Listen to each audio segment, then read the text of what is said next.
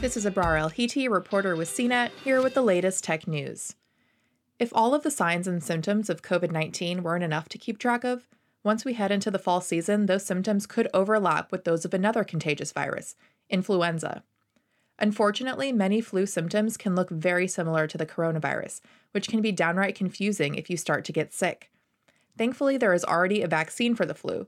Scientists are working on a vaccine for COVID 19, but it's not likely to be available until early 2021.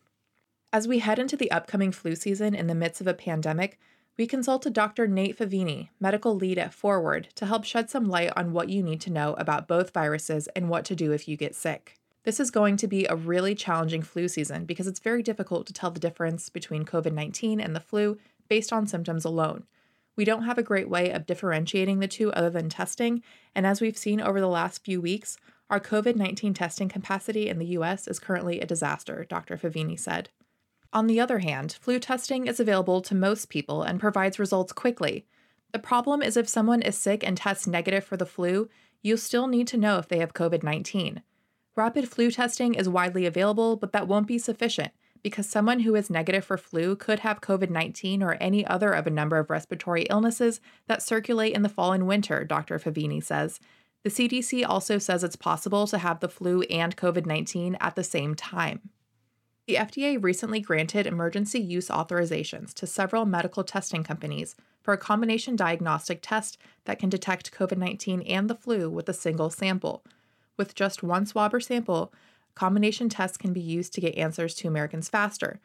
This efficiency can go a long way to providing timely information for those sick with an unknown respiratory ailment, FDA Commissioner Dr. Stephen Hahn said in the press release.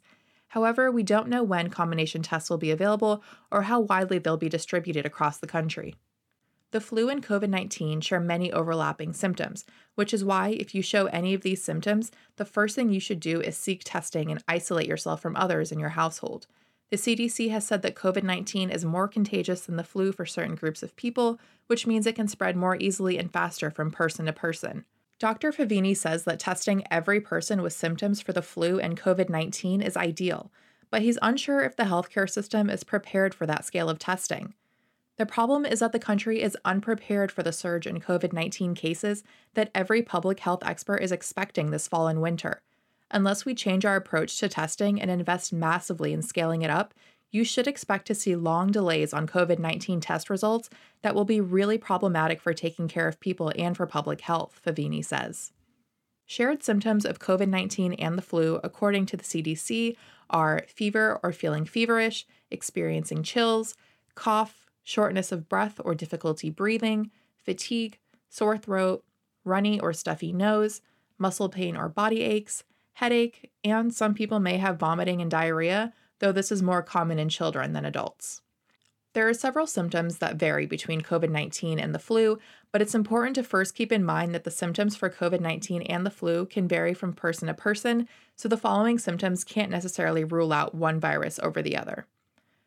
One major difference between COVID 19 and the flu is that people who experience COVID 19 report a change or loss of smell and taste, but not everyone experiences the symptom with the virus, and it can occur at any point when a person is sick. Another big difference between COVID 19 and the flu is that you are contagious for a longer period of time if you had COVID 19 than if you have the flu. We also know that it's likely that someone with COVID 19 can spread the virus before their symptoms even show, or that they can have the virus and show no symptoms, yet still spread it to others. The good news is that many of the practices that you're already doing to prevent COVID 19 can also help prevent the flu. We will all need to double down on our efforts to protect each other this flu season. Stay home if you can, wear a mask anytime you leave your home, avoid touching your face, stay six feet away from others, wash your hands well with soap and water when you return home, Dr. Favini says. Additionally, getting the flu vaccine when it's available is important to protect yourself from the flu.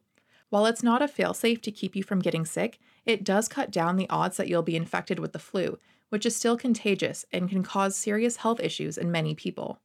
For more of the latest tech news, visit cnet.com.